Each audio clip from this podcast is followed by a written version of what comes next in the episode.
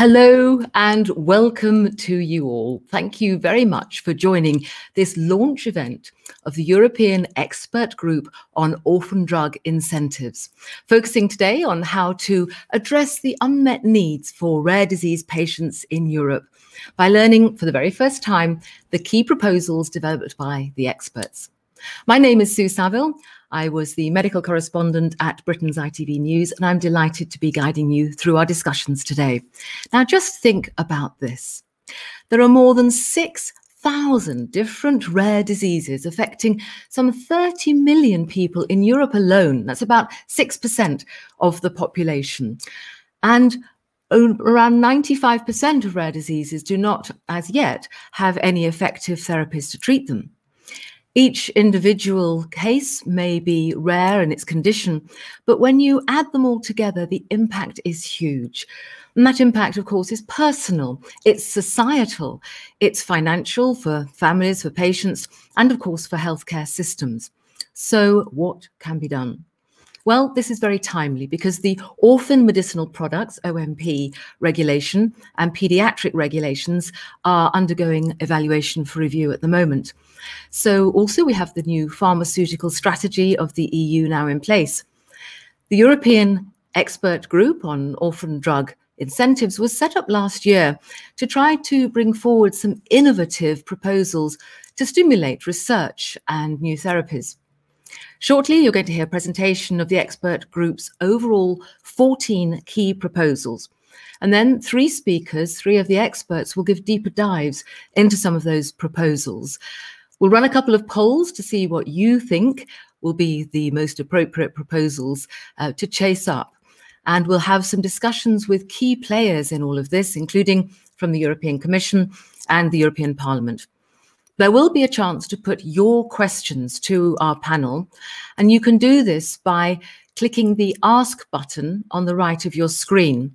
Do submit the questions as they occur to you. We'll take them later on after the panel discussion and endeavour to get through as many as we can. But first, it's my great pleasure to introduce to you our keynote speaker. She is Camilla Harder-Hardwig, Senior Vice President, International Business at Alexion, which is a pharmaceutical company specializing in treatments for rare diseases. Camilla, welcome. Thank you, Sue, and thank you for the introduction, and welcome to all of the panelists and attendees here today.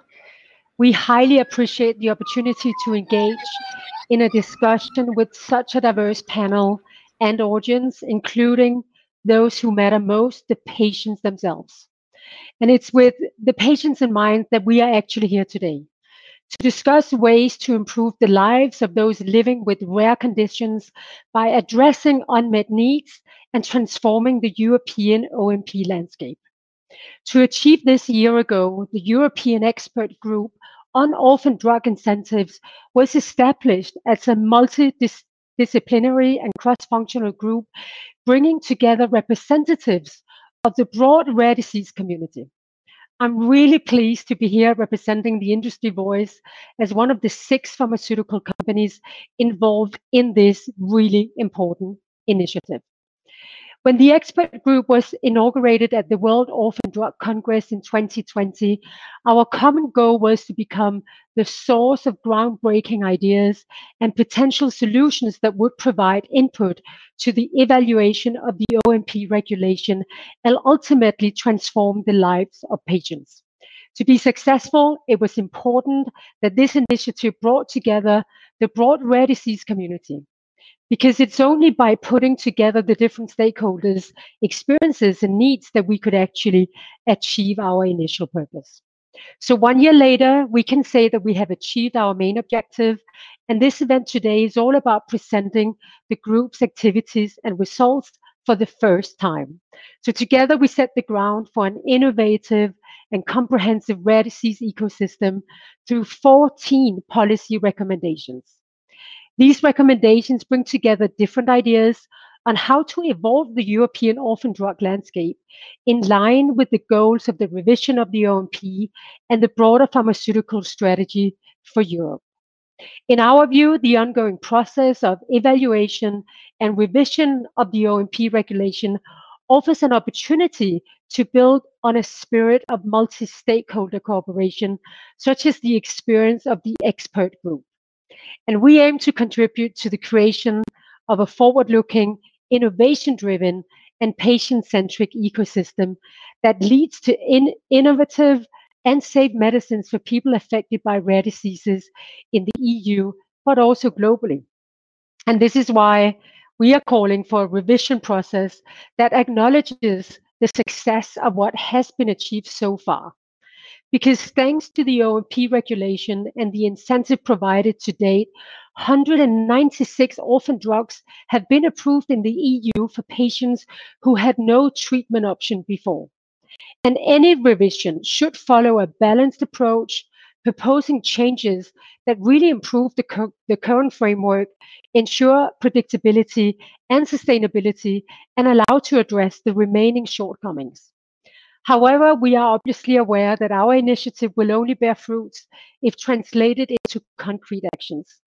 Thus, we hope that the Commission and the European Parliament, who are both represented here today by Olga Solomon and Dolores Montserrat, will share and support our objectives and proposals.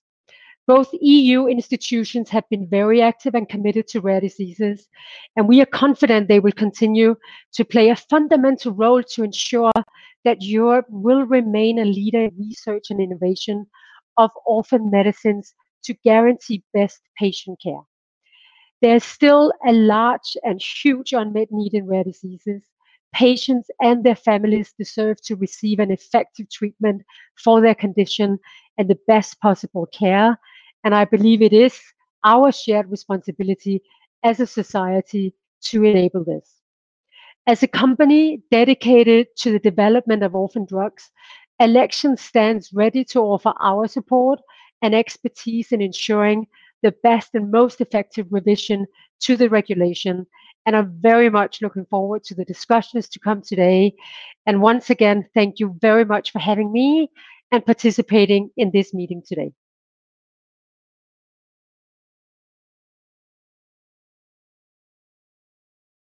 I think it's back to you, Sue, but I can't hear you. I don't know. I don't think it's a webinar, Camilla, unless we have somebody, ideally the host, who remains muted for a moment. Thank you very much for those observations. And it was really interesting to hear your thoughts there. You, of course, Camilla, lead the commercial organisation of Alexion across international markets. Why, in your opinion, does the revision of the OMP regulation in Europe require this balanced approach? I mean, what risks or opportunities would you see for orphan drug companies like yours now? So orphan drug companies operate, honestly, in a very complex and high-risk environment. And when it comes to the regulatory framework, we honestly need sustainability and predictability so that we can plan and execute long investment cycles that are needed to build successful pipelines of potential rare disease medicines. And that is why it is so critical to make sure that we continue to ensure the great support for orphan drug companies in Europe that we have seen so far, while at the same time providing additional incentives to be able to reach out to more difficult areas which remain unaddressed as of now. And you mentioned there about the importance of the multi-stakeholder consensus that should drive any discussions about the revision of the OMP regulations. So how would you describe the value of the work of the expert group in this regard? So the origin of the current EU OMP regulation was built on the basis of a multi-stakeholder consensus and the shared vision for the future. We need exactly the same spirit today, 20 years later. And that is why it is so great to see the expert group creating such a multi-stakeholder engagement platform for the past year. It is really inspiring to see that this group has been able to incorporate perspectives of all of these different stakeholders in a very holistic approach and deliver a very compelling set of recommendations. And you say it's holistic, you say the work is inspiring. If there's one of the proposals that you would pick out as the most important, which one would it be? So there are 14 recommendations spanning across the pharmaceutical value chain. Now, in my opinion, it is actually critically important to understand that success in the area of rare diseases fully depends on the ability to support the entire value chain, starting from research and development, going through regulatory and HTA processes, and finishing with market and patient access. If sufficient incentives are provided at each step of the process, I think we will certainly be able to face the challenges that are ahead of us as orphan drug companies and as a society. And in the end, we all have one common goal, and that is to deliver hope to as many rare disease patients as possible out there who are not served today. So thank you, Sue. Camilla, thank you very much indeed for your insights there. Do stay with us for our discussions to hear what others are going to be saying. And of course, given that context then, what are these key proposals from the European Expert Group on Orphan Drug Incentives? You mentioned the 14 there. Well, to tell us about it, to reveal all, a little bit of a scoop today, we have Julia Wall. She is the managing economist at Copenhagen Economics. They're the knowledge partner supporting the expert group in delivering these proposals and developing them. Julia, over to you. Thanks, Sue. It's really good to be here. Before I present our report and findings, let me just say that working with the experts has been truly inspirational and enriching for all of us at Copenhagen Economics, for the entire team, because their different perspectives on the development of orphan medicinal products just gave us the chance to really understand the breadth of the issues that are at stake with the OMP regulation revision. And I will just give you an overview, and then we actually get the chance to hear from some of our experts. I'm very happy about that as well. So if you can put up the slides, thank you very much. And let's go to the first slide, which just gives you an overview of what is it actually that we have in this report. We first take a look back and analyze what has been achieved so far. Then we set out some principles that a policy revision should ideally be guided by. And finally, we identify our four main needs of the OMP incentive framework today and make those 14 policy proposals to address them. Next slide, please. A look back. At the outset, the OMP regulation, as Camilla just said it, was put into place to help address insufficient medicine development in the area of rare diseases by means of targeted incentives and policy measures. Over 20 years yet later, the question is then whether we have actually achieved that goal. We find that the OMP regulation has been a success for development of orphan medicines because in the last 20 years, we have seen an increase in research and development activity and an according increase in the number of authorized treatments, which you see on the left-hand side here. But unmet needs still exist, and many rare diseases and many rare disease patients still do not have treatment, the treatment that they need. The figure that is mentioned most in this context is that 95% of rare diseases still have no authorized treatments. We find that the lack of research and development is particularly concentrated in specific disease areas with pediatric patients and mostly concerns the rarest among the rare diseases, where we still see very little research and development. Importantly, having one authorized treatment on the market does not mean that patient needs are met, because oftentimes treatments are not transformative or curative treatments.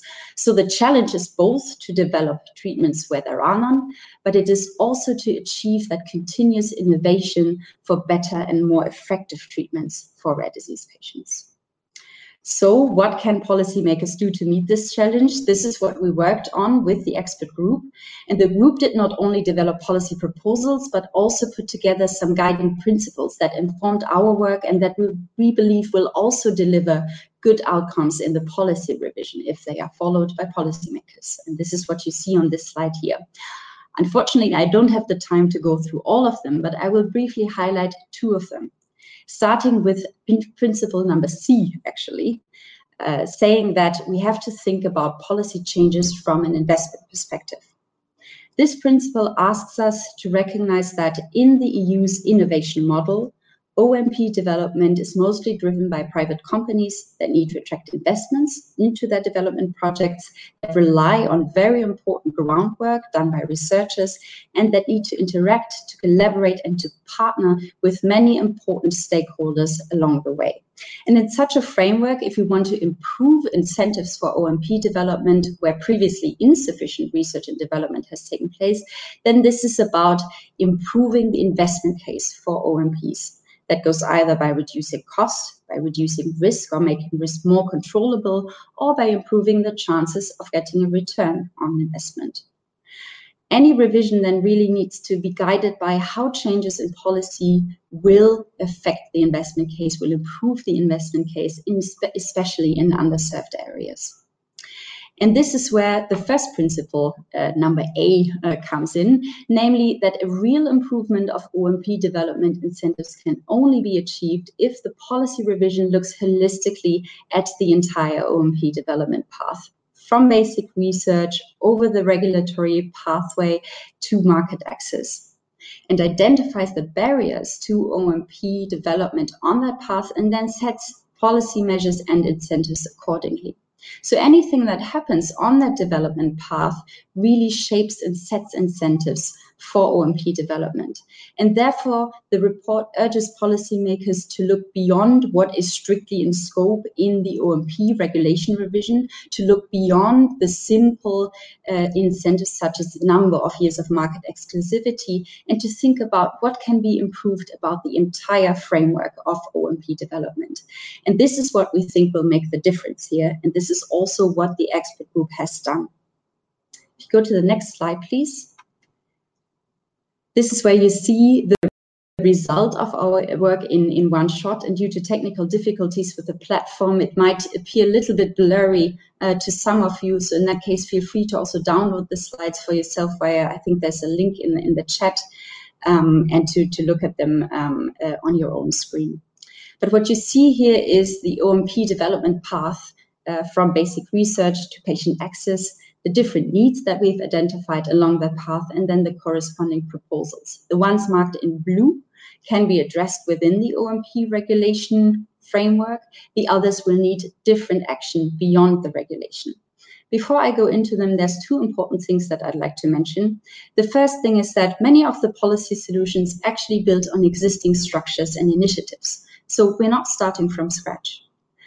Secondly, many solutions actually open up for a more modulated approach, where some of the OMP development projects would get a higher level of incentives precisely because something additional will be needed if we want to address the 95%. So I'm going to move through the needs from the left to the right and through the policy proposals. The first need that we identified is the need of improving the research and development ecosystem for basic research and company take-up of development. And this need recognizes that novel treatment development really hinges on having that strong basic research pipeline that has to also have a translational character for companies to take it up. Today, both aspects are hampered in Europe because rare disease research is too dispersed. Securing funding for it is too difficult, and often research is just not far enough for a company to take it up into development. The experts make four proposals to change this situation: the creation of a rare disease hub that enables more systematic collaboration and data sharing between all actors involved in research and development, guidance and incentives to make basic research more translational, a dedicated private-public partnership fund that will allow for more systematic funding of R&D, and the establishment of a coherent policy framework for the use of real-world evidence. The second need that we identified is the need for novel financial incentives and rewards that we require to address areas where currently too little development takes place as with the current level of financial incentives. And here we propose to still build on the main incentives that's currently in the regulation, so that is market exclusivity, but to add also incentives for those priority areas where particularly little development is taking place, such as a transferable voucher system. The third need is to increase the flexibility and predictability of the regulatory pathway, which will greatly contribute to minimizing cost, time, and risk of OMP development. Four policy proposals will help with that: strengthening the European Medicines Agency's role in advising OMP developers is one of them, and that goes by increasing opportunities for flexible interactions and dialogue throughout between the developer and the authority. The second is increasing the legal certainty around the concept of significant benefit and making sure that it carries over also as a value mark into the market access stage. The third is reducing as much as possible any challenges that undermine the strength of the market exclusivity incentives today, such as the widespread use of off-label treatments and hospital compounding where authorized treatments exist. And finally, we also encourage policymakers to devise special regulatory pathways in areas where research and development is particularly difficult. The final need is need number 4, which recognizes that the demand for and the pricing of OMPs set key incentives for OMP development, and that a true improvement of incentives also means tackling the challenges that come from the demand side, even though they are not formally covered by the OMP regulation at the European level. We find that the current market access system in Europe could benefit from greater predictability and more alignment among countries, but also with the earlier stages of the OMP development path. And here we propose to install an iterative dialogue between the EMA, HTA bodies and OMP developers that just allows early alignment on the needed evidence, for instance, to support the value assessment of treatments. We also propose a common value assessment for OMPs at EU level. Finally, we also recognize that there is a link between strong demand-side incentives and the need for equal access to OMPs. And we have developed 2 proposals to tackle that need. First, piloting a common EU access pathway, common price negotiation, if you will, for those OMPs for which access is particularly challenging, for instance, in the ultra-orphan space. And secondly, a special access program that will reward those OMP developers that commit to launching their product more broadly in the European Union. Now, I've given you a quick overview about the 14 different policy proposals. Let me say thank you and then hand back over to you, Sue, to introduce our experts.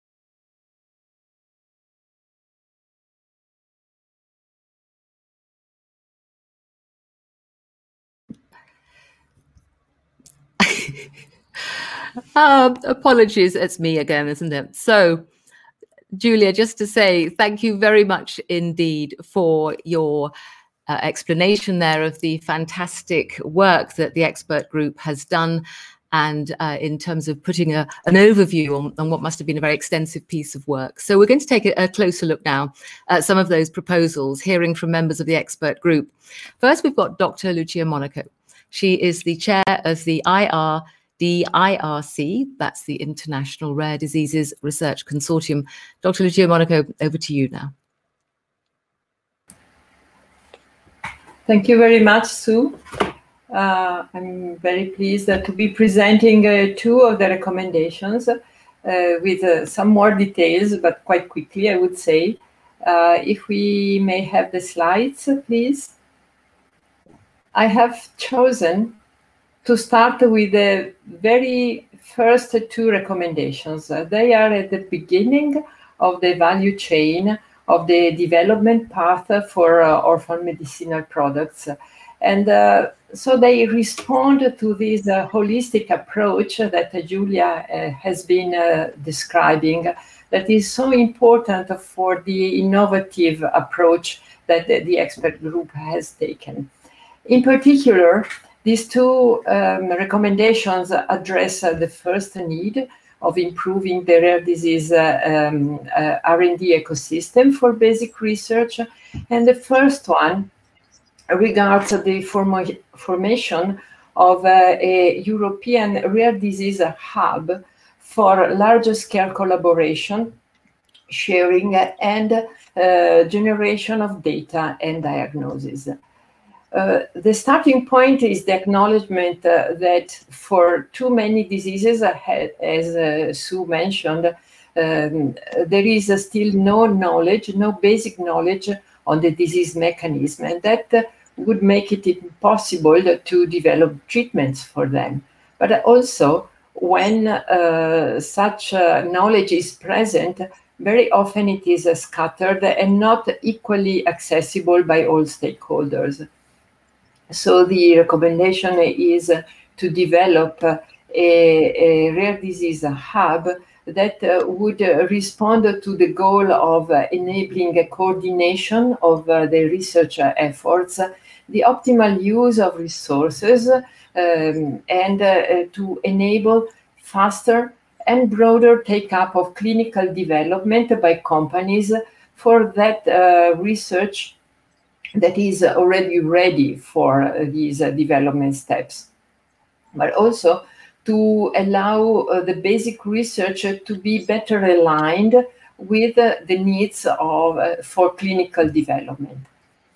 Of course, this is based on existing resources. It will not start from scratch. And this is another very important principle that has been applied by the expert group. In particular, this proposal builds on existing resources such as the European Joint Programme on Rare Diseases that is now coordinating a major effort on rare diseases throughout Europe, builds on the expertise of the 24 European reference networks and on tools already developed by previous programs such as RD Connect, now being exploited in the EJP virtual platform, or on the European Rare Disease Platform by the Commission's Joint Research Center. It's important also to consider that in order to build such a hub, it will be important also to accompany this action by proper incentives. For instance, incentives for data sharing by making it mandatory that data sharing principles are applied in research projects that will be financed. The second recommendation that I will briefly touch upon regards providing guidance and incentives for translation of basic research. And it is, again, a principle that has been mentioned already in the introduction, based on the acknowledgement that basic research is taking place in Europe, but very often it is not ready to be taken up by companies. And that requires guidance and requires also incentives. Again, we want to build on existing resources, for instance, on the Orphan Drug Development Guide that has been prepared and built by the International Rare Disease Consortium, IRDIRC, and is now available to the community, but also on other IRDIRC initiatives that are specifically addressing the topic of neglected diseases or the needs of making the results of basic research interesting and important for companies for development. Again, incentives here could be applied at the funding level so that the research that is being proposed for funding already includes those elements that make it ready then for further development. I stop here. Unfortunately, the time is very limited, but I think that this provides really the basis for the development of the other recommendations. Thank you very much. Thank you very much, Lucia. That was very helpful. And yes, we're asking you to skim through, but thank you very much for that detail and those recommendations. Most interesting to hear. So now let's turn to another of the expert group. We have Simon Bennett, who is the Director, Global Regulatory Policy for the EU at the company Biogen. Over to you. Thank you, Sue. Good afternoon, everyone. I'm very excited to be here at this launch event. So, what I'm going to talk about, building on the what you've already heard from Julia and Lucia, is just to move a little bit further down the value chain and spend a few minutes providing a little more background on two of the policy proposals included in the paper. The ones that I'm going to focus on are related to regulatory aspects and specifically focus on improving the flexibility, predictability, efficiency of the regulatory pathway for orphan medicinal products in order to better accommodate the unique needs associated with development of treatments in this area. The first policy proposal concerns strengthening the role of the European Medicines Agency, the EMA, in its advisory role to OMP developers of orphan medicinal products throughout the development pathway. The EMA is a very important actor in the development of medicines for rare diseases. They do much more than simply review the marketing authorization application. Indeed, the EMA, together with its scientific committees and working parties, has important touch points during the entire product development cycle, from initial orphan designation through marketing authorization to post-licensing. In this role, the EMA is able to provide guidance and insights to medicine developers through the established scientific advice procedure, which in the case of orphan medicinal products is known as protocol assistance. Whilst this model allows for the regulator and the medicine developer to interact on specific questions during drug development, it's a somewhat rigid framework and the cure opportunities for extended dialogue. Strengthening the EMA's advisory role in the area of rare diseases and improving cooperation is a way to introduce flexibility and increase predictability in the regulatory aspects of the development pathway, so that they better fit the needs of orphan medicinal products. As part of this, we believe that it's important to establish an iterative scientific advice framework for rare diseases, both for regulatory and scientific topics, where the opportunity would exist for less formal, cumulative dialogue between the regulators and the medicine developer. This is particularly important for orphan medicinal products. The particular value of scientific advice is in areas where you're developing innovative medicines that are targeting disease areas with few guidelines or unconventional studies are planned, which I think we'll all agree are criteria which apply to the study of rare diseases. Strengthening, in our opinion, an iterative scientific advice framework would allow a more efficient exchange of information between all the parties, strengthening predictability. Within the paper, you'll have more details about this proposal, but we do acknowledge that the implementation of such a model in the rare disease area may pull on the EMA's resources, but in practice, could supplement or lean on some of the measures already implemented as part of the EMA's Priority Medicine Scheme. We're also proposing to strengthen the committee for Orphan Medicinal Products, the COMP, and improve its alignment with the Committee for Medicinal Products for Human Use, the CHMP. We believe these are areas that should also be considered. The COMP itself plays a crucial role since it's the body that's best positioned to understand the challenges associated with the development of orphan medicinal products. We believe that the COMP should be sufficiently resourced with broad expertise and also the ability to pull on specialized experts when needed to ensure that the optimal regulatory pathway can be utilized by medicine developers in rare diseases. Additionally, a strengthened COMP could play a more prominent role in closely following OMPs throughout all stages of the regulatory pathway and aligning on issues and problematic areas with the CHMP at an early stage. Just briefly, I'd like to also cover the second policy proposal that's on the slide. This concerns adapting the regulatory pathway to the specificities of orphan medicinal products and reflects two areas where a pragmatic approach may be needed. There are two key areas that are relevant here. Firstly, OMPs being developed in areas of extremely rare diseases could benefit from a tailored regulatory pathway to account for the very small patient numbers that often make standard clinical development impossible. One way to address this may be to recognise extremely rare diseases as part of a larger group of similar diseases, perhaps building on some of the early proposals in the paper around the work to be done by the Rare Diseases Hub and by the European Reference Network. By addressing the issue in this way, there will be a broader basis for the regulator to make a benefit to risk assessment while also going some way to addressing some of the issues that we see with small populations. Finally, the current regulatory framework could also be improved in respect to the registration of multi-indication orphan medicinal products, whereby a single medicinal product has the potential to treat more than one indication in an orphan condition. Currently, the extension of an orphan medicinal product can only be included in the marketing authorization if the new indication also has an orphan designation, and that designation is maintained at the time of approval of the new indication. This creates uncertainty for medicine developers and hinders the research and development into new orphan indications for marketed products. Addressing this would be a pragmatic and relatively straightforward way of alleviating some of this uncertainty. So to conclude, as Lucia says, we only had the opportunity to sort of skim through the policy proposals, but I hope I've given you some insight. But it's important, as Camilla said at the start, that they're not viewed in isolation, but viewed as a broader holistic approach to incentivizing medicine development in rare diseases. I'll hand that back to Sue. Thank you. Thank you very much, Simon, for that regulatory and industry perspective. And now the third of our experts. Please welcome Professor Michael Schlander, who is a Professor of Health Economics at the University of Heidelberg, also Head of Division of Health Economics at the German Cancer Research Center, DKFZ. Professor. Thank you, Sue. I hope you can all hear me. And you will see that I have been asked to talk about one of these 14 recommendations.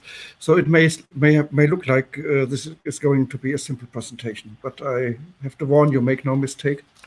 This is a fairly complex issue that we are tackling beyond, and picking up on what Simon in particular said before, the regulatory pathway that leads to marketing authorization. But that does not mean automatically patient access to treatment. There is yet another hurdle, and this refers to pricing negotiations, to reimbursement decisions, to coverage by a health scheme of an orphan medicinal product. And these processes are typically guided in the European countries by a process that we refer to as HTA, Health Technology Assessment. And you could imagine that this is another hurdle that a developer of a new product has to take successfully. Otherwise, all the effort that has been invested before will be for nothing at the end of the day, will be of no use. So it's, of course, at the same time, not only about market access, it's also about striking a balance between setting limits on the other hand and affordability as a concern of payers. Can we afford what's being brought to the market? So it's a difficult issue, and we have heard about the concerns regarding the uncertainty of the drug development process, the risk of failure. We have heard about the time requirement, and actually HTA processes add to both, to the time as well as to the risk of failure to reach patients at the end of the day, and it's further adding out-of-pocket costs to the manufacturers and developers. All of these have to be recouped somehow. Otherwise, we don't have incentives to develop new orphan medicinal products. And you could imagine that when we talk about smaller and smaller numbers of patients, in particular, we are moving to the field of ultra-rare disorders, maybe disorders that have a prevalence of 1 in 50,000, which is the usual qualifier for that category. Then we face the situation that relatively high cost of development meets a small number of patients, and that translates immediately into pricing issues. So what to do about that? Of course, we want to know about what value is being provided by these products, and that value assessment is at this stage a process that is very heterogeneous, that is scattered across countries, and at the end of the day, if we have 20 and plus X different processes in the member countries of the European Union, this can hardly be an efficient process. It can hardly be a risk-reducing process. It can hardly be a process that is fast. So there is clearly a case to reduce the risk, to reduce the effort by having a common European process, in particular when it comes to orphan medicinal products. And of course, this should build on established principles for and processes for early dialogue between regulatory bodies like the EMA, but also regarding the UNETA framework, for example, where European health technology agencies cooperate with each other. Now, that is one thing, the process part. There's a case for harmonization, obviously. Yet, there is another pitfall. We could do all the same, but yet we might do the wrong thing, actually, altogether. And this refers to the specificities of rare diseases and how they are reflected in the process. Roughly speaking, we could distinguish between one pillar of health technology assessment that is related to proving clinical effectiveness. That is perhaps the least controversial one, except for the fact that it may become increasingly difficult to provide the level of evidence that we are used in diabetes and hypertension, in other highly prevalent disorders when it comes to small patient numbers. But yet we can essentially follow the similar principles. We still rely on randomized clinical trials. There has been talk about how can we make effective use of real-world evidence to supplement that. I think there is a case to insist on a clear case for clinical value. But of course, clinical value is not yet economic value. And this part of the equation is the tricky one. Because if you look at the current mainstream in applied health economics, not necessarily in academic health economics, but for sure in the applied branch that has found its way into many HTA systems, most prominently in the UK, but also in Nordic countries, in variants also in the Netherlands, for example, we rely on a so-called cost effectiveness analysis, an approach that has high face validity. It seems highly plausible, but it has a number of limitations. And one of the limitations is it restricts the perspective on value to the improvement in length of life and quality of life per patient. And we express that in a ratio that we call incremental cost effectiveness ratio. Around that ratio, much of the conventional analysis revolves. And that ratio has one major disadvantage.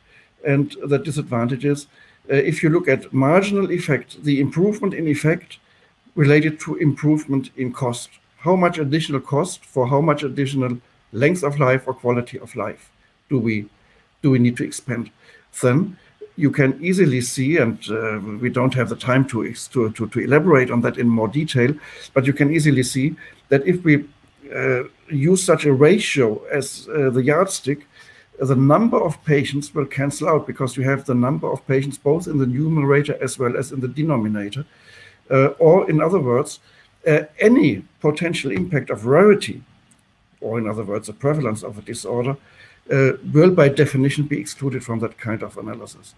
And that obviously does not do justice to the orphan drug space, simply because of the fact that even if drug development costs may be relatively lower than that for other disorders, it still is a relatively high fixed cost, and it translates into increasing cost per patient. And this needs to be reflected in prices and in the reimbursement decisions and also in the HTA framework. How does that relate back to the value component? It can be resolved as soon as we recognize that social value to have access to certain interventions, to certain healthcare interventions, is not only a function of the individual gain in length of life and quality of life, but there are also components like placing value on giving priority to those with severe disorders, or not leaving behind those who are unfortunate enough to have a rare disorder. And combined, these are not so few people in the European Union, obviously. If we place value as a society on these components of social value, then the focus, of course, will have to change from cost per patient to the cost per program, or in other words, the budget impact. So from a health economics perspective, the economic assessment makes a lot of sense. And I do believe we need to find a balance between cost on the one hand and value on the other, but we should avoid simply adopting a reductionist approach that by definition rules out any potential impact of prevalence and therefore rarity. So this is something that needs to be taken into account when we move towards harmonization, which we should all agree. Thank you. Professor Schlander, thank you very much indeed for those insights. That's really helpful. We're hoping that there'll be all sorts of questions that your presentations have stimulated. So for all of you out there who are taking such a keen interest in this, please do submit your questions. You can do so by clicking on the Ask button on the right-hand side of the screen, and we will be giving you a chance to put those questions to the panel. And I think some of our experts might be lurking and staying with us, so if you had anything specifically for them as well. But we do have a fantastic panel coming up. Thank you very much to those experts for those overviews. Now, some of those proposals can be addressed in the context of OMP regulation revision, which is currently ongoing. So let's now launch a poll to ask you, the audience, which one of these do you think would be most impactful? You'll find the poll at the bottom of the chat box on the right side of the screen. So take a moment, if you would, to locate the poll, and we'll ask these questions now. So the first option is modulate market exclusivity based on agreed criteria. Or do you think it's introduced additional incentives such as transferable vouchers? Perhaps you feel the most important is to increase legal certainty around the concept of significant benefit. Or what about the adapting the regulatory pathway to the specificities of OMPs? Now, I believe that everybody could see the poll running now, and we'll just let that run for a few moments to see which of those that you feel is most helpful and would have more impact. If you could vote, please, on those, and let's see how many of those are going to get votes. We'll let this run just for a very short time. And now let's have a look at the results of that first poll. I have to make this a little bit bigger here so that I can see it. So it looks like the most likely option to have the most impact is the final one of those options, adapting the regulatory pathway to the specificities. And then that was followed by increasing legal certainty. So that's really interesting to hear. And we'll be putting that to our panel. But just before that, we have a second poll. If you'd also, now you've found the buttons and you know how it's working. In our second poll, we want to ask you, what aspect of the rare disease therapy's life cycle should we prioritise to tackle patient unmet needs in Europe? The options are there. Is it to improve the R&D ecosystem for basic research and take-up of development? Perhaps enhance the system of financial incentives and rewards? Or do you think it's to increase flexibility, predictability, and the speed of the EU regulatory pathway? The fourth option is you could choose increased coherence and predictability of demand and pricing for OMPs.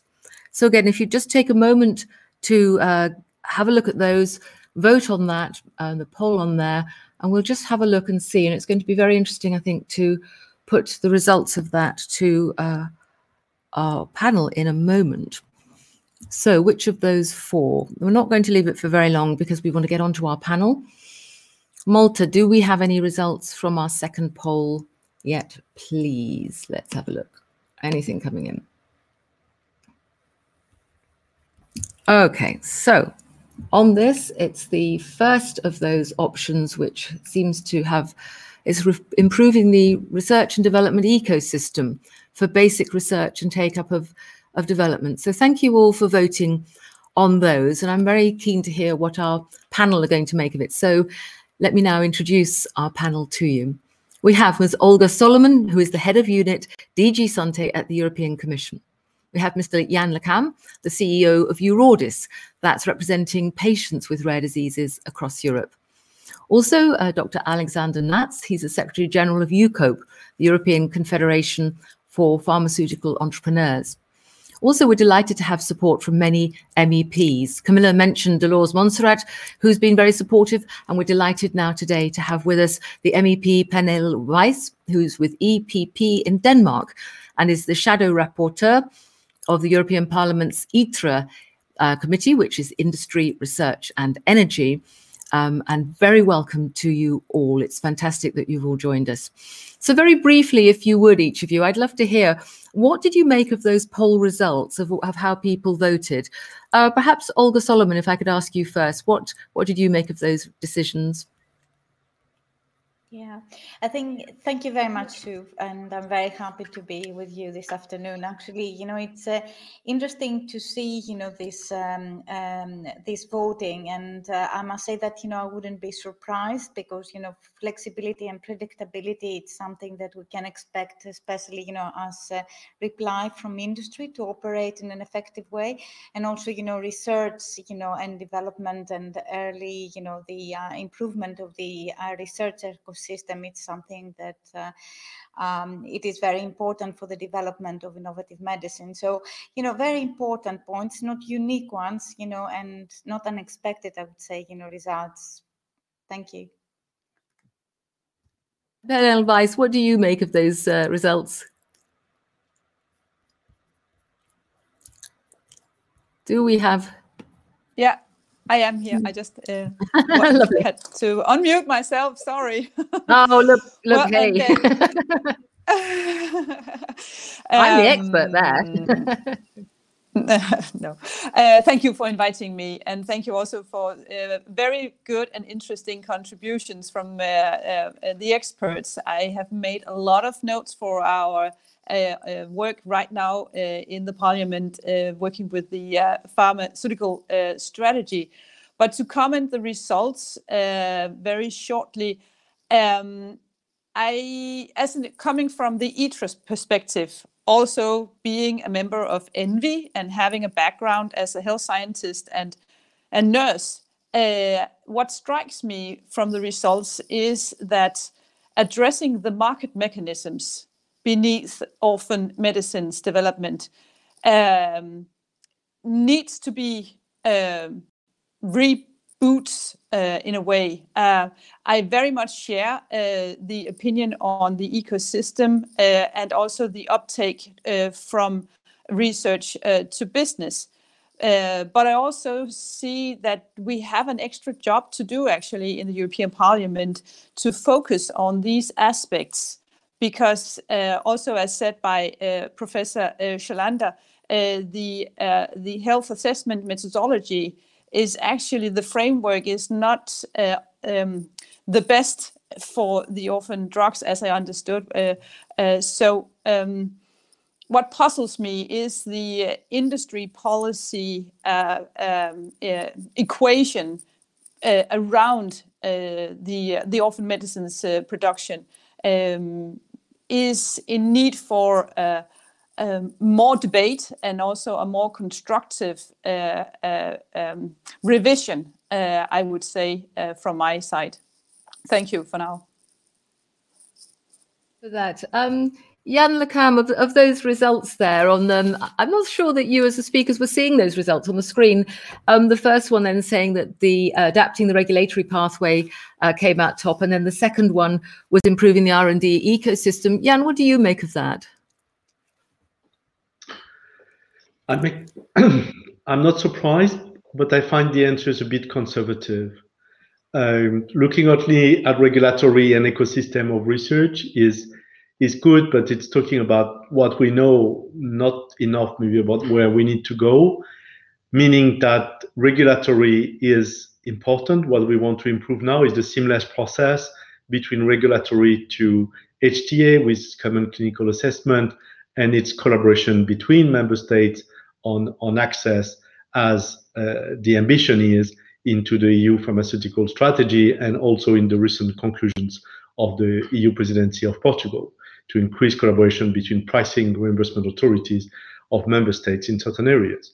But for the second question on the ecosystem, research ecosystem, surely very important, but we need to think ecosystem more broadly. It's also about ecosystem in industry. And in fact, there is a cluster of health ecosystem at the Commission now for industry, with all the dimension of research, but also of investments and also of markets, etc. And you know, the case of rare diseases, to bring together research, healthcare, And all the data dimension in the middle with the new digital technology and health data analytics, which are essential all along the life cycle of the product development at from the early stage and from phase 1 coming to human studies, and after that up to marketing authorization, and after on real-world evidence, as it was elegantly presented in the, by the previous speakers. So ecosystem. Thank you. Well, it's interesting. Thank you, Yann. It's interesting to hear all your responses to those poll results. As the process of OMP regulation is being revised, let's ask Olga Solomon. This is ongoing, being led by DG Sante. What can we expect in terms of next steps with this process?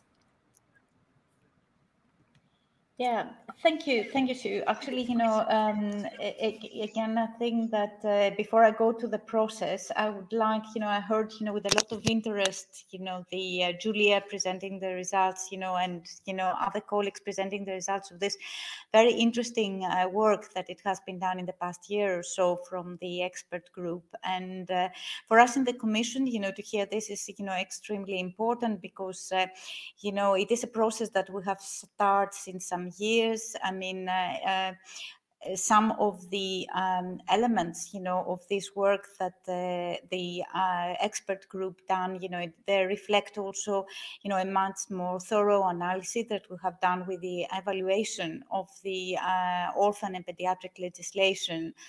And so this is the past. You know, we have identified, as you know, it was mentioned before, a lot of positive, actually, you know, from the functioning of this regulation in the past years, but also, you know, some weaknesses.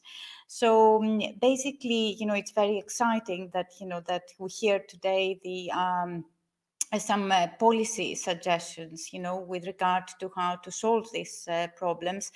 And actually, you know, we ourselves, you know, we are in a phase, you know, where we're examining based on the evaluation and the results of the evaluations, which actually, you know, I would welcome people to look at, because it's a very, you know, complex, not complex analysis, a good analysis of complex issues, actually. So based on this evidence that we gathered for years, now we are moving on policy options, and we are at the stage of an impact assessment.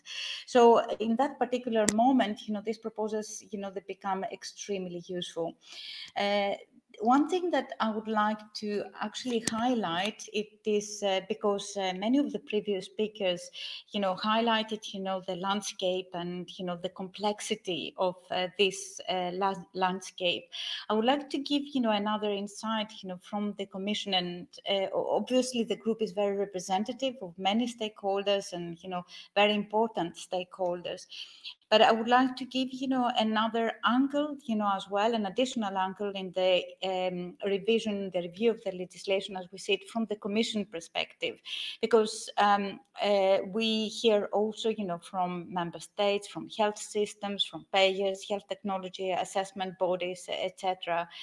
So I heard, you know, very much to highlight it in the work which was done by the group that, you know, there is a need for a holistic policy framework for the development of orphan medicines, and fostering investment and innovation, as we heard, you know, and we very much agree with that, is a key objective for any policy initiative in this field, especially, you know, when research is done in Europe. We want to keep research in Europe, we want to foster it. But at the same time, you know, I must, you know, say that investment perspective is one of the elements of a complex puzzle. You know, we need being in the middle of the different, actually, views. You know, we hear that, you know, we need to deal with many more issues that surfaced in the past years. I heard, you know, it also, you know, probably we didn't hear so much about availability and affordability of medicines, which are key pieces of the same puzzle. We have to ask ourselves, what is the value of innovation if it does not reach patients who suffer from rare diseases wherever they are in the EU in an equitable way? This is another question, you know, which is extremely important for us. Medicines are not any goods, and patients suffering from rare diseases are not consumers with choices. So another issue that, I didn't hear in this discussion, or it is actually, relevant with the discussion that, we heard about, value, it is the transparency, because we heard about, the importance of a value-based approach, but, this it is related to cost, as we heard before, and what member states, are and other stakeholders, and stakeholders are complaining sometimes about it is about the transparency of costs. The legislation was based also in a system, where actually incentives were given for return of investment, but, through the evaluation, we didn't manage to actually achieve, to find much about the cost of, research in this area, which is a very important element in this equation. So so we found all these elements that come from the reflection of the group extremely important in this actually tinkering of different issues. And, with regard to the process, I think that, also we mentioned pricing and reimbursement. Some of these policies, we have to remember that, they are national policies, so we have to respect the limits. However, Yann mentioned, and it is very important, we have also the pharmaceutical strategy, so it's not only the review of orphan and pediatrics.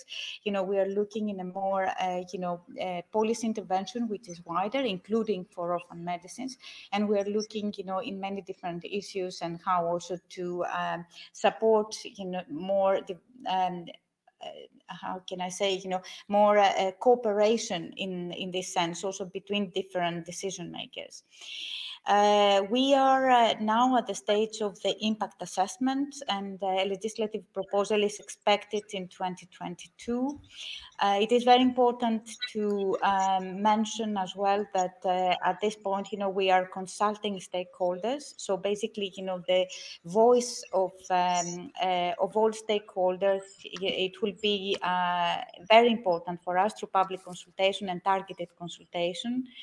And we are also engaging, obviously, with public authorities, with regulators, HTA bodies, and payers.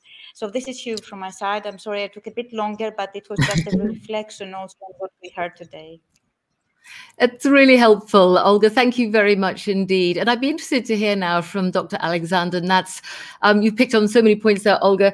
The two poll results there, the regulatory emphasis and the R&D ecosystem, what do you make of that? And what about what Professor Schlander was saying earlier about getting the social cost value analysis, the need for real-world data?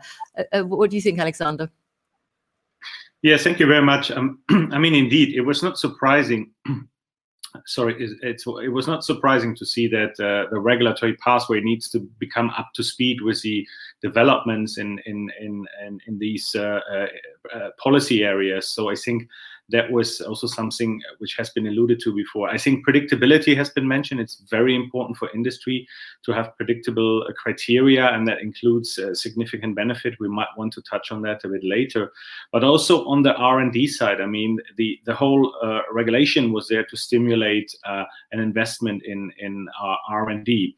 So this is really, these are all very important points, and I think it was not surprising to see them quite high on the ranking. But there are many other points which this multi-stakeholder group, as we have heard of from Julia and others before, have been talking about, and what we have identified as issues which are critical. And there are also those points which Professor Schlander mentioned on having the wide value framework. It's really critical for industry also to be able to work with real-world evidence. And when talking about real-world evidence, we are not talking about we're replacing clinical trial data. That data is needed for pricing and reimbursement institutions at the national level to make informed decision. But also, I don't think it is it makes any sense to close our eyes for the data which is generated when the product is available in the market. We need to listen to patients, we need to listen to physicians, how the product is actually performing when it's rolled out to a wider patient population, because bearing in mind that many of the clinical trials in rare diseases have are not huge trials, because we are talking about a rare disease. So even more in this area, we need to look into real-world evidence. And this data is not there to replace clinical trial data, and it needs to be robust data. So we need to have a very clear, robust methodology behind real-world evidence in order to really to answer the questions some payers and also some patients have about the performance of that product. But industry is really willing to generate this data, to make better use of real-world evidence. We think it's part of the solution for the future. It's maybe not the only solution. There are other issues, as Olga Solomon has been mentioning, which are on the table and which need to be discussed. And also this group, the multi-stakeholder group, has identified several other issues, but among the very important areas from our end is real-world evidence. And if I may make one last point, we also hope that we can have a way to really integrate the data which EMA asks for regulatory purposes, to integrate that with the data the pricing and reimbursement agencies or the HTAs are asking for, because it is really not easy to set up a robust registry, which usually runs 3 to 5 years. And it's really not possible to do that 10 or 15 times for various different purposes. So we hope we find a balanced and integrated approach in making better use of real-world data. Thank you. And it's great to see some questions coming in already. We will get to those once we've had a chance to put a few more things to our panel, but do keep your questions coming. Thank you very much for submitting those. It's interesting then, the emphasis on getting the ecosystem right, getting the regulatory right.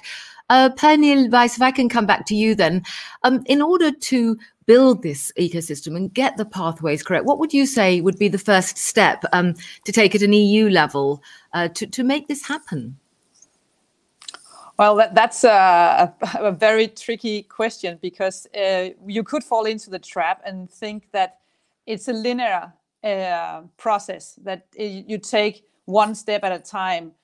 But seen from my chair, it looks like there is a handful of initiatives to take to get the both the regulatory and also the other initiatives to go more and more in hand and be synchronized in order to not lose speed, in order to address the needs of citizens of rare diseases. So when I look at the draft of the pharma industry strategy as it is right now, I really take on board the ideas coming from Lucia Monaco on the hub for large-scale collaborations, because I think one of the things that we can do as parliamentarians is to come up with some concrete solutions in the texts that we negotiate with each other and put forward to the Commission. And I think a hub is, as I understand the idea, is in its concept very relevant in order to get the complex system a little bit more in sync and synchronized to access the speed for the citizens, but also to nurture the market mechanisms. If I put on my glasses and as an industry politician, that's one thing I think is important. The other thing is also that when I see the draft text for the strategy here in the House, I miss. Also the idea from Lucinda Monaco on the guidance part of lifting basic research towards companies, towards actually being produced. We can have a lot of incentives, and we must also work with the revision of the many incentives. That's the point at the current state. But also the guidance part is very crucial, seen from my chair. And as I said also before when I had the word, I think the point made by Professor Schlander on the health assessment methodology, the whole framework is not numb to the size of the actual patient group. So when it comes to rare diseases, we need to adjust the equation of HTA's methodologies to be relevant for that topic, and also to find the right way to balance up cost and value assessments against each other's. So yeah, that's my take on what to do right now. Not one. There's no silver bullet. No, well, thank you for those observations. Yann, what do you make of that? The idea of this EU hub for rare diseases then seems to be getting the thumbs up. Now, you were involved with helping develop the current EU OMP regulatory framework, so perhaps you can see the big picture on this. It's got to be future-proof then. We've got to look ahead a long way, maybe another 20 years to get these regulations right. So what would you say are the priorities then for the EU? Absolutely right. First, let me say that we were very pleased to co-lead this initiative of the expert group together with UCOP and supported by the knowledge consultant Copenhagen Economics. We think we have good and interesting outputs there. On your point too, yes, we participated 20 years ago. In fact, we advocated in order to have this regulation in Europe. That was 20 years ago, and the revision which is undergoing will have impact for what type of treatments will come and how many treatments will come to patients in Europe in the next 20 years. And in parallel to the work with the Orphan Drug Group, we have been part of a consortium working on a broader picture of looking at the future, at 10, 20 years and the trends. And we have identified 12 trends and built scenarios and policy recommendations toward 2030. So in order to design success, rather than just go by pieces. And a key element to highlight, I think, in all these changes is to always remember that this development of medicines are global and the investors are usually acting global. So whatever we change to these legislations and try to improve it to fit for purpose, we always need to keep in mind the regulatory environment in the US and to benchmark it, and what's coming up in other parts of the world, particularly in China, which will become a major actor in the next 10 years in this area. The second, so we need to be very careful, really, on the eligibility criteria, on the incentives, on the process. EMA used to be better than FDA. Tomorrow, FDA is catching up. So we need to be better, and we need to turn some of the difficulties of Europe into advantages, like the fragmentation of HTA. Yes, same in the US. So let's get together and have common assessment, as Professor Schlander was just saying. We completely support that and have a seamless process, better support from the EMA and COMP with more responsibility and a rolling on support, regulatory scientific advice, and then get to HTA common assessment and reassessment a few years after marketing authorization, and coordinate the efforts between pricing reimbursement authorities. It's a success, the orphan regulation in Europe. So we're building on a success. But where we failed is that we have not leveraged enough for Europe the potential of research, of production in Europe. And a lot of the invention, scientific advancements are then being supported by money in the US and coming back to the market in Europe. So we need to have a better look than that and maybe try to transform our strengths in Europe into an advantage economically in exporting these products to the rest of the world, rather than being a second follow-up market to the US. So I think we need to be very attentive to that, and Parliament should pay a lot of attention to it. The trends of number of products is 600 products now, based on retrospective analysis by Imperial College London, and a trend of 600 new products in the next 10 years. And if we improve the ecosystem, as we were just discussing, we can probably go to 1,000. But the important thing is not the number 1,000. The important thing is to address unmet medical needs, particularly of the rarest diseases, the one in 50,000, but also the one in 100,000, the one in a million. Only European cooperation can help. It's also to address the therapeutic areas where there is a total lack of investment. And it is also to improve the access, to link incentives to access. Thank you very much. Well, we've got some great questions coming in from the audience. Thank you very much for submitting those.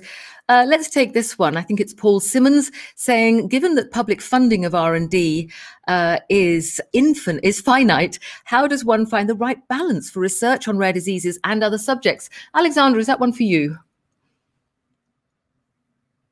We are making also concrete suggestions on how to bring in more investment in R&Ds, and I think I can only echo what was said before, especially by Yann. This is a global industry. We have to bear in mind that what we are doing here will have implications, but also I think we have seen, even I would say in some of our members, we have seen that some research has really been going over to the US, and we have not managed to keep that basic research in Europe. So we have programs at the EU level. We have Horizon 2020. We have many initiatives. So I think really we need to make sure that there is predictability also from the investor perspective, that that the investment is secured. And I think one of the major success of the orphan legislation has definitely been the fact that there was predictability and clearance about the exclusivities of this 10-year period. Of course, we need to discuss potentially also about modulation, and I think that has been a part of the discussion here. We need to discuss how can we stimulate an investment also in ultra rare diseases.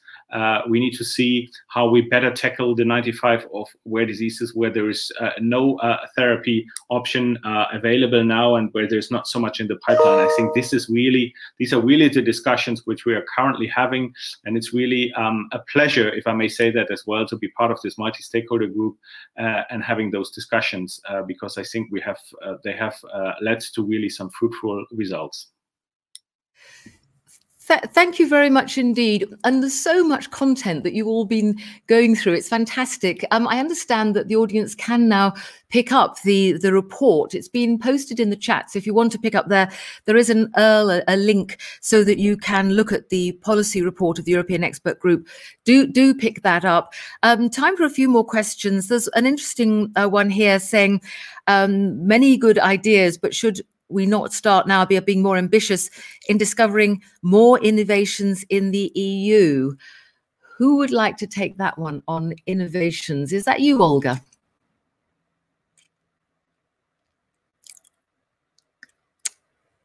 I think you might be muted. Great, yeah. I should do it once, no? Of course, yeah, everybody must. Exactly.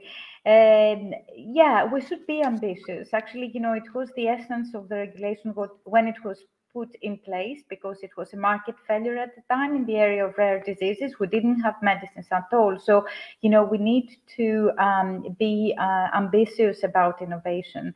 And I would echo, you know, what previous speaker said, Yann. You know, we spoke about, you know, ultra rare diseases, but, you know, even within the area of rare diseases, there are so many diseases, you know, where we do not have any treatment at all.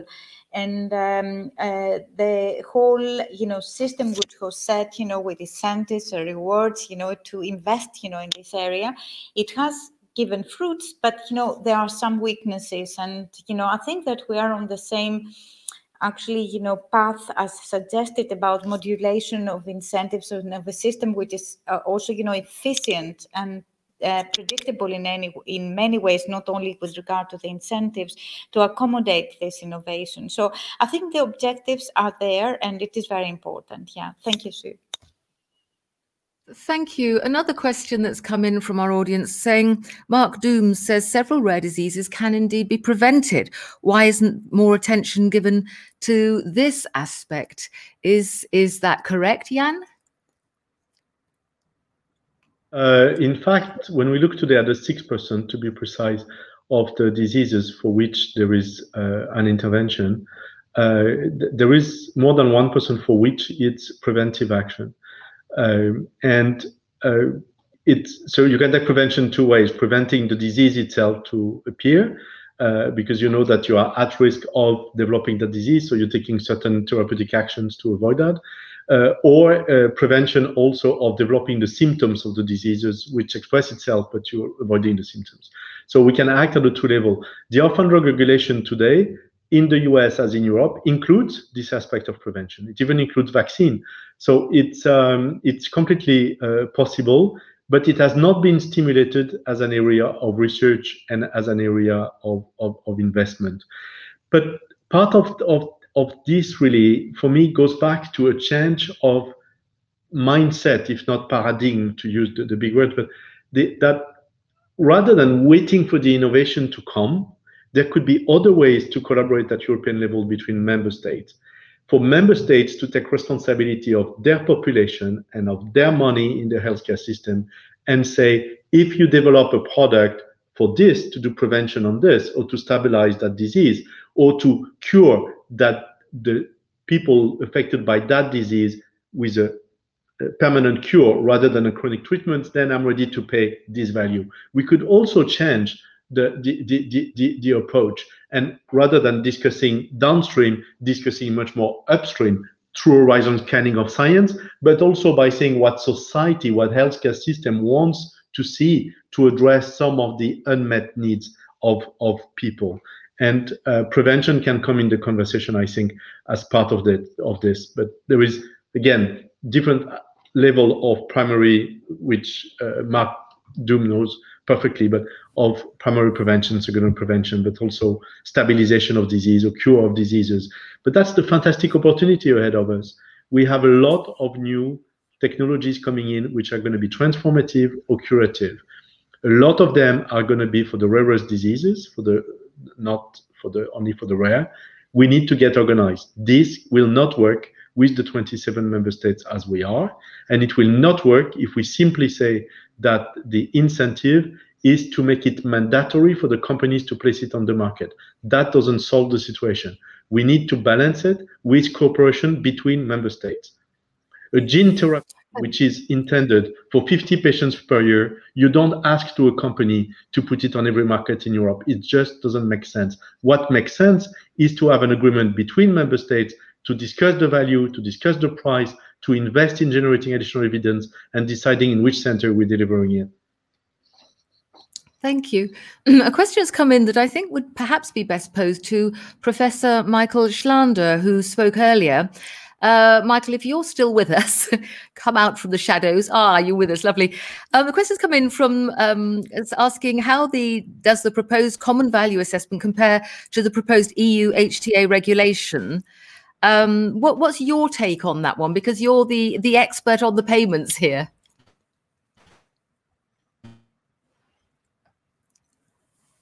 Do we still have Michael?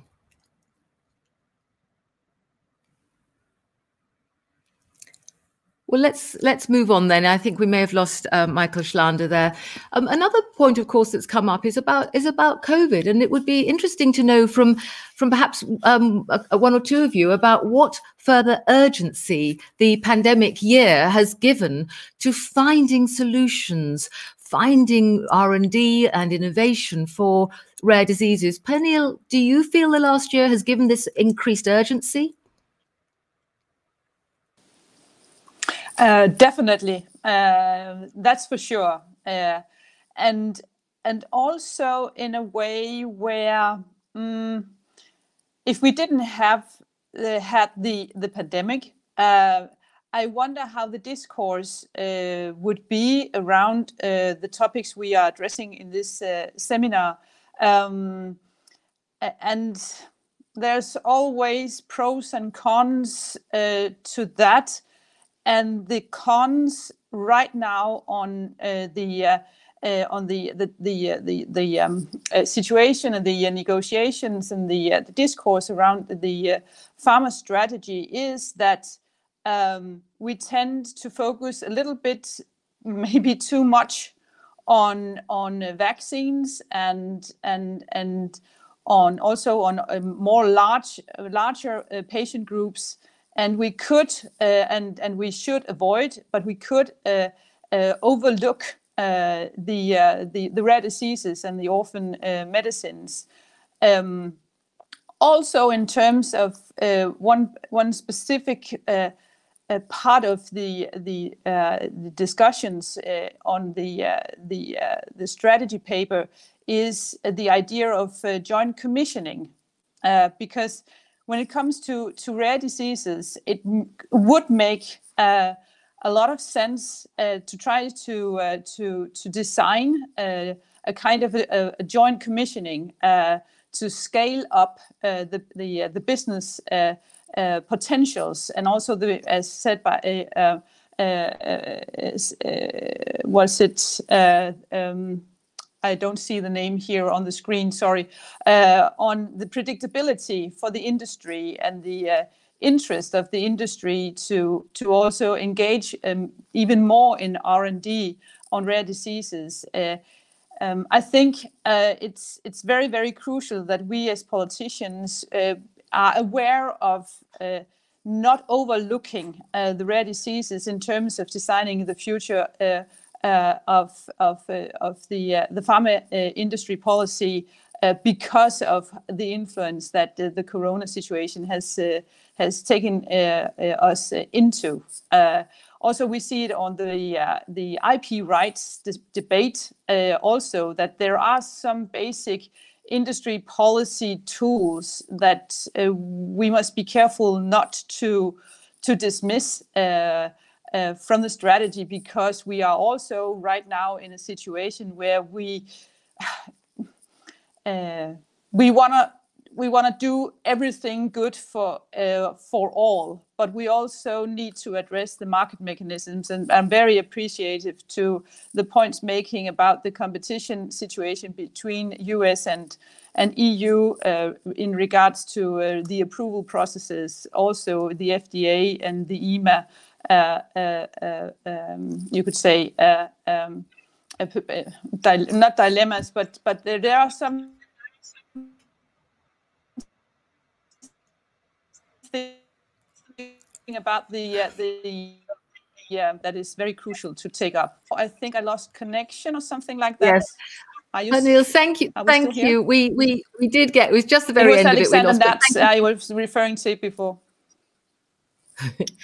Thank you very much indeed for those observations. And we do have Professor Michael Schlander back now. And just like to put that question that was posed earlier from the audience to you with your hat on of health economics. The question came, how does the proposed common value assessment compared to the proposed EU HTA regulation from the Commission?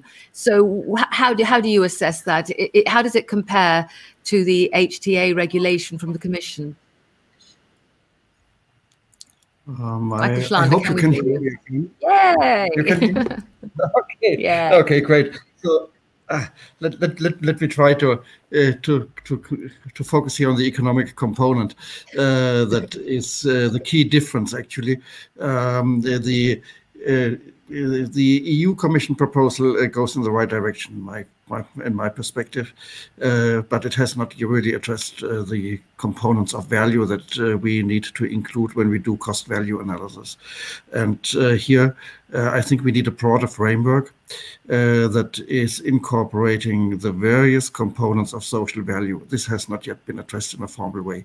It's a tricky subject, so it is easy to complain about that, but it's much more difficult to fix it, because what we need to achieve is a balance between, on the one hand, being comprehensive, on the other hand, avoid double counting, for example. Just to give you one of the obvious examples, you cannot do a cost per patient analysis and then a budget impact analysis, because you will double count certain components of cost immediately. So you need to make choices here, and this needs to be reflected on the value side in a similar manner. The key really is that we need to move in a direction, and we haven't done so yet, that we have ideally a framework that applies to both rare and common disorders. It is kind of a fix of some of the shortcomings of the conventional approach, that we say we need exceptions for rare disorders, but I think we need to include the prevalence of a disorder in a way that allows us to make consistent assessments for high prevalence diseases as well as for low prevalence diseases, including the ultra rare ones. This can be done, but it will take a little bit more work. Thank you very much indeed for those observations. We're coming to the end of our time, and I want to put a question very briefly to both Olga and Pernille. Very brief, even one word answer. And I was reminded of when President JF Kennedy was asked he asked one of the scientists, what would it take to put a man on the moon? And the scientist answered, the will to do it. So Olga, Pernille, is there the will to make a difference, to really make an impact, to break through, to get the holistic approach, to get the regulatory right, to give the flexibility? One word answers more or less. Olga, is the will there to make this happen? Of course, there is the will, and, we don't also start from scratch. We have a good basis. So it's not a revolution we're trying to do. We're just trying to actually adapt the system so that it's even more performant for the future. So will and ambition is there. And, I think a very important element that it was mentioned before, it's balance as well. So, we have all these three elements, and we will work together with all stakeholders to make it happen. Thank you. Pernille, can you keep it even shorter? I must. And I would say that there is and there must be heart and power, and the power of the European economic muscle is still here, and we must use it also, because if we cannot be the best place for citizens to live with a rare disease in EU, if there are better places elsewhere on the globe, then also the industry will follow in the long run, and that will deteriorate actually the Europe that we know. So heart and power to our ambitions. Heart and power, a very good note to end on. Thank you very much to all our speakers today, to the panel, to the experts who helped construct those proposals, to the organisers, to the media partner, Euractiv, and of course to the audience for contributing questions and taking all this on board. It's been my pleasure to be guiding you through these discussions today. Thank you very much to everybody for joining. Bye for now.